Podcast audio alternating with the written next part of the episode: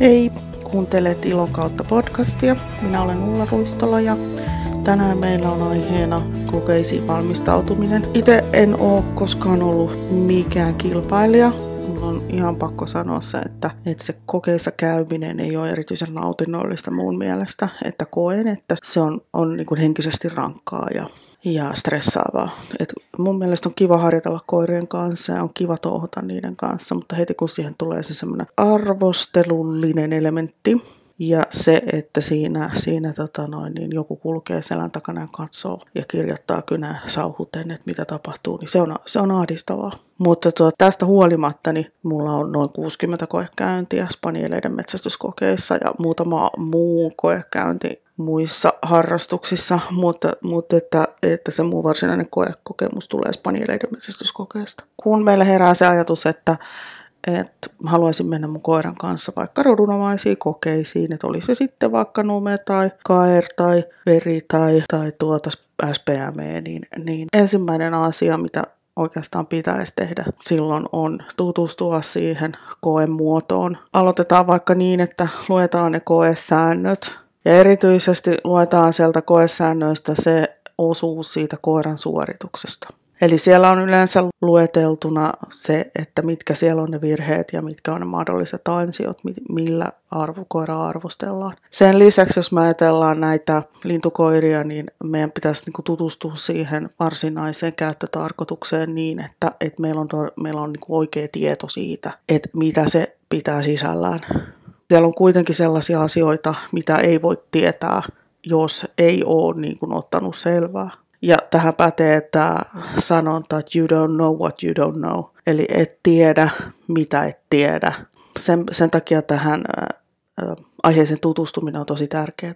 Mun mielestä tosi tärkeää on myöskin sparrata jonkun kokeneen harrastajan kanssa sitä, että mi- milleen siellä nyt sitten toimitaan ja miten se kokeen kulku menee siellä ja missä ne on ne mahdolliset sudenkuopat kussakin koemuodossa, että tavallaan ne kohdat, missä, mitkä pitää niin erityisesti kouluttaa sille koiralle. Pitäisi mennä katsomaan kokeita. Se olisi niin kuin hyödyllistä, niin sitten ei tulisi mitään, mikään niin kuin yllätyksenä tavallaan.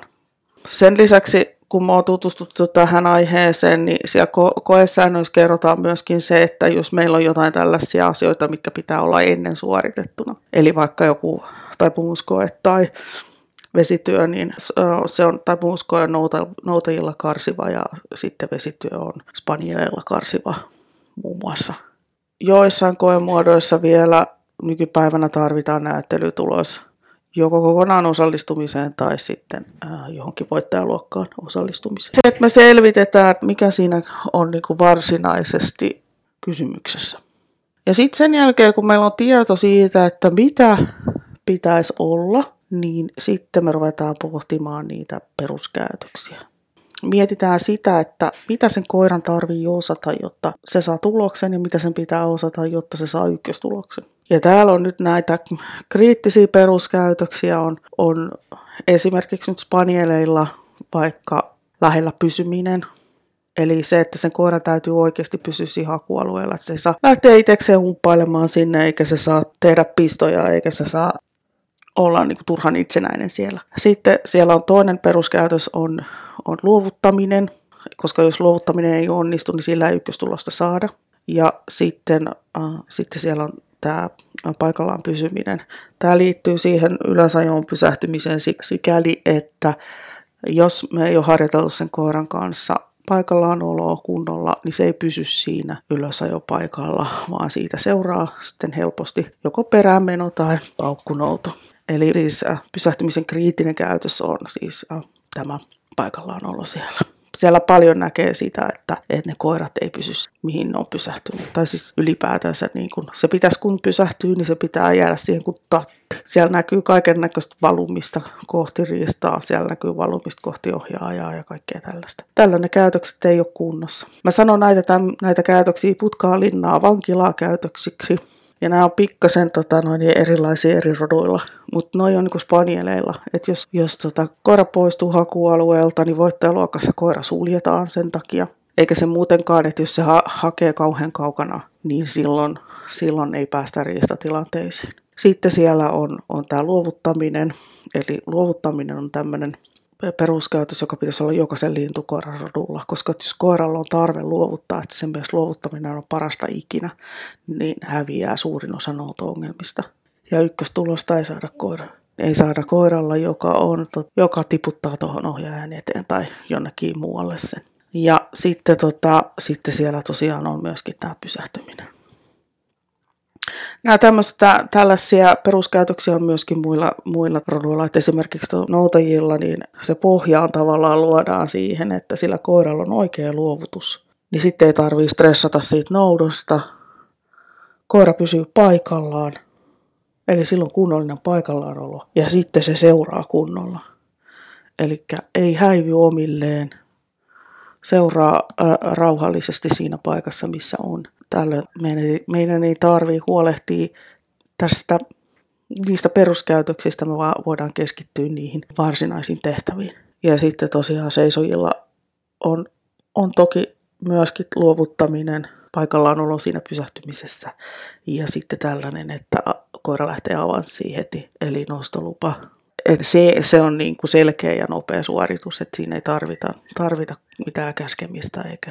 Sitten toki, toki tota noin, niin siellä on muutakin, mitä sen koiran pitäisi osata, mutta no, noi on niin kuin ne, mistä tulee eniten ehkä penaltia tai mitkä vaikuttaa enem, eniten siihen koko, koko suoritukseen. Että tota, toki täytyy nämä kaikki, että se koira on oikeasti ohjattavissa ja, ja, ja se menee sinne, minne pyydetään ja se hakee sillä alueella mitä halutaan ja näin. Mutta tavallaan kannattaa niin kun lähteä sen koulutuksen kautta niin, että etsii sieltä ne kohdat, mitkä on, on ne kaikkein kriittisimmät ja hoitaa ne kuntoon, niin sitten sen jälkeen meillä on mahdollisuus niin kuin mennä niihin jänskempiin kivoihin käytöksiin, mitkä siellä on, kuin esimerkiksi markkeraukset, ohjaukset ja tällaiset näin.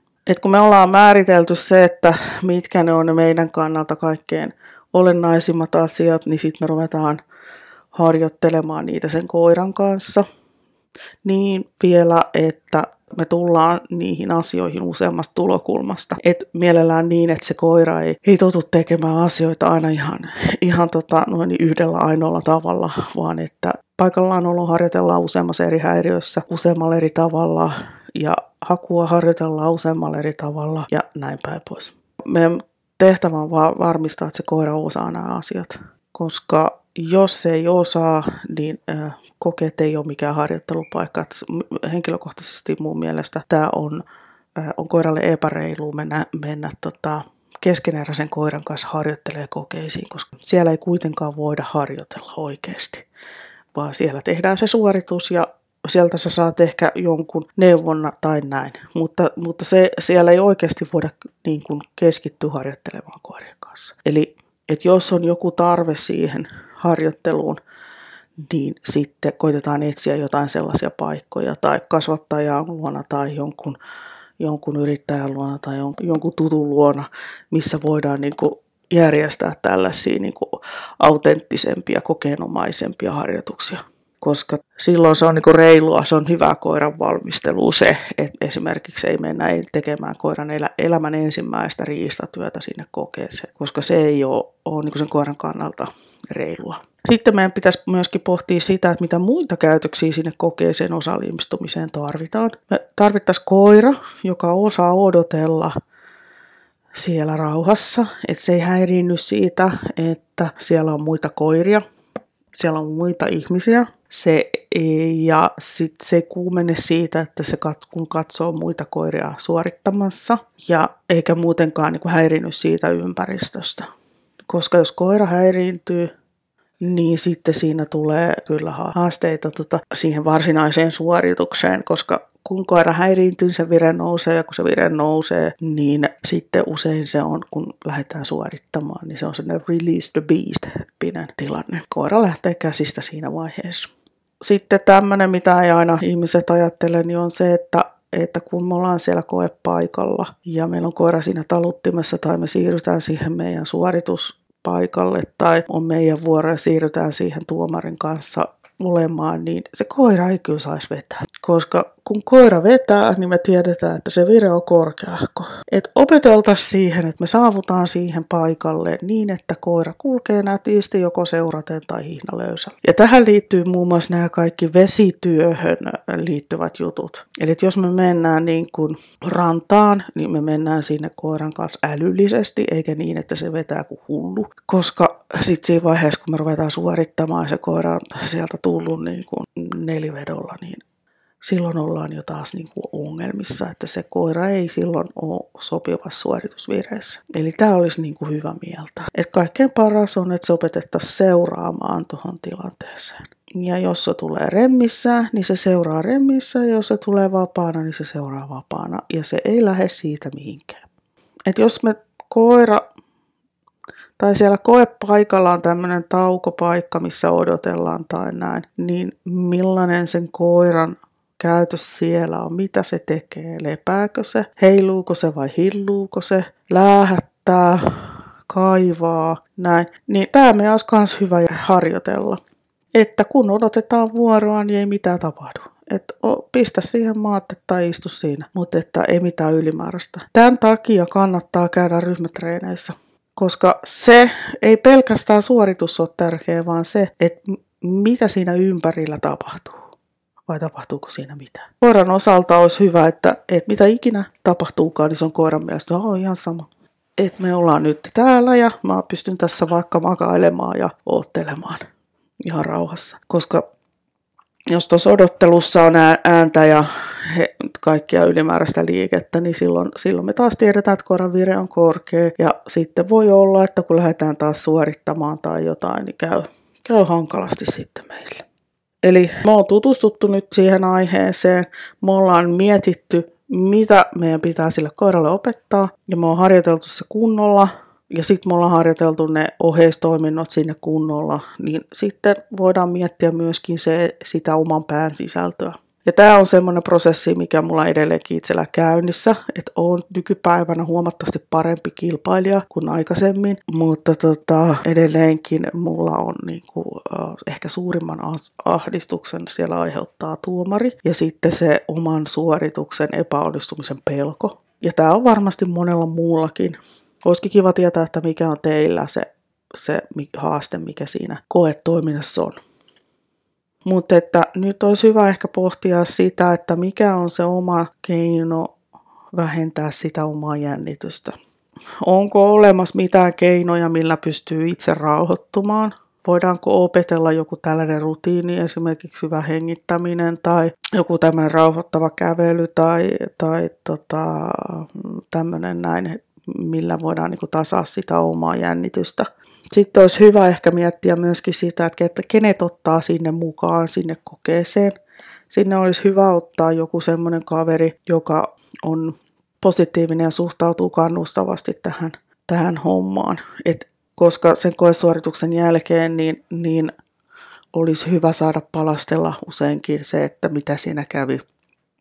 Että sitten jos on joku aviomies tai aviovaimo, jota ei pätkääkään kiinnosta koko homma ja se on vaan notkumassa siellä, niin se ei ole kannustavaa. Ja äh, eli olisi hyvä löytää semmoinen kannustava kaveri. Toki se voi olla se mies tai vaimo, jos ne on oikeasti innostuneita asioista ja ne suhtautuu siihen positiivisesti, mutta että mitään negatiivista tonne koepaikalle ei tarvita, koska se on muutenkin monelle ihmiselle ihan kamalan negatiivinen paikka. Sitten on ehkä hyvä miettiä, että kenen kanssa siellä on siellä koepaikalla, että onko siellä sellaisia ihmisiä, jotka äh, kokee raskaiksi syystä tai toisesta, niin silloin kannattaa vältellä ainakin ennen sitä omaa suoritusta niin niiden ihmisten kanssa olemista.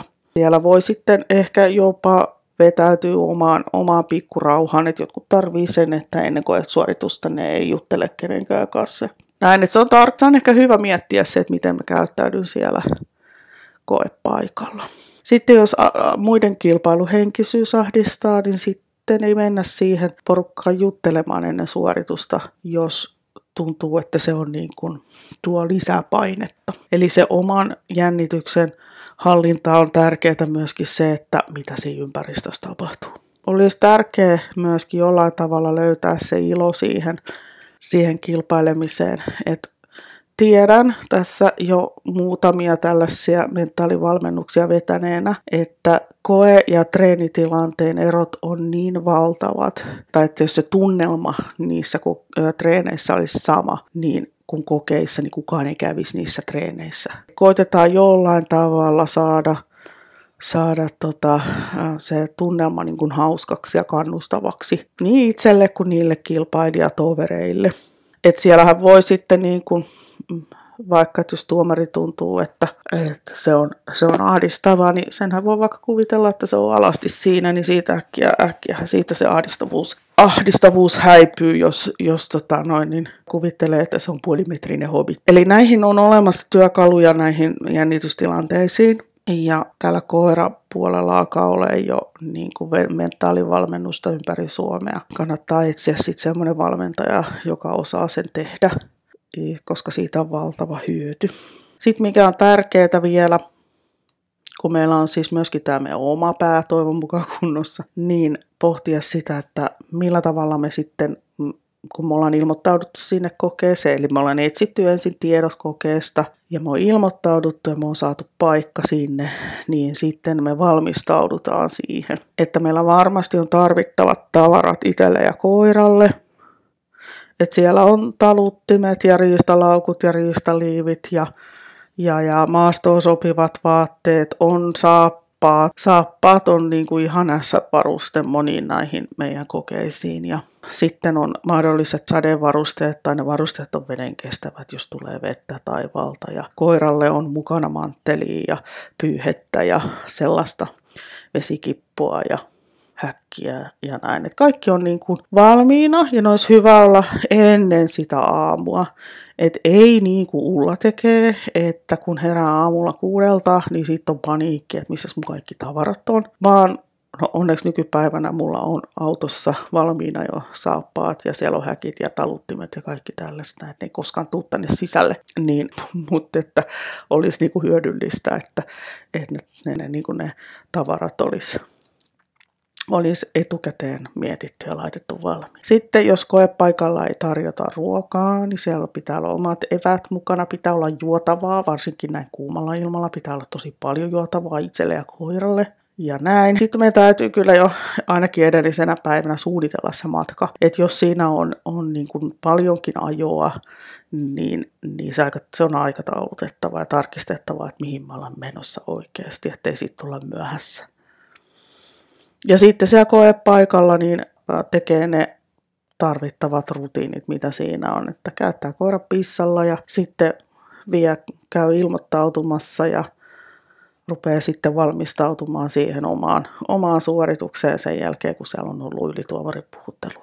Et jos se on oma suoritusvuoro on ensimmäinen ja niin silloin valmisteluaikaa ei ole paljon. Itse tykkää starttaa ensimmäisenä sen takia, että pääsee siitäkin pahasta sitten. Mutta jos sitten starttaa viimeisenä, niin siinä on monta tuntia saattaa olla odottelu jos niitä koiria pyöritellään niin kuin spanieleiden kokeessa niin, että ensimmäisestä riistatyöstä vaihdetaan koiraa ja sitten ruvetaan kirimään niitä koiria täyteen sitten myöhemmin, niin silloinhan se vuoro kiertää siellä koko ajan kunnes kaikki on arvosteltu. Mutta että se kannattaa kanssa myöskin tai ottaa selvää se, että miten se menee. Joissain koemuodoissa se saat tietää starttijärjestyksen ennen koetta ja joissakin vasta sitten siellä koepaikalla sitten, se on se, sitten semmoinen asia olisi hyvä, että pitäisi ehkä olla joku semmoinen lämmittelyrutiini sille koiralle. Sitä ei niinku suoraan sieltä autosta viedä siihen suorittamaan. Tai äh, parempi olisi, että, että jollain tavalla viritettäisiin sitä koiraa niin, että, että koira kuulolla. Että itse tykkää tosi paljon heitellä koppeja sille koiralle, niin kuin karkkikoppeja tai sitten seurauttaa sitä siinä jonkun aikaa. Tai, mutta se täytyy kyllä sanoa, että se on ehkä myöskin oma semmoinen niin kuin kehityksen paikka, että, että se lämmittely voisi hoitaa jotenkin älyllisemminkin kuin mitä sen on, on niin kuin tehnyt. Joskus en ole lämmitellyt ollenkaan ja se ei ehkä ole kuitenkaan ihan. Ja sitten sen jälkeen, kun koira on suoriteltu, niin mielellään ei vietäisi ihan suoraan sitä koiraa sinne autoon, vaan sitä pitäisi jäähdytellä. Eli semmoista, semmoista rauhallista pikkukävelyä siinä niin, että, että koiran vire laskee ja se rentoutuu vähän. Ja sitten vasta pannaan, pannaan koira autoon ja voidaan vaikka juottaa se siinä ja ehkä tarjota jotain syötävää.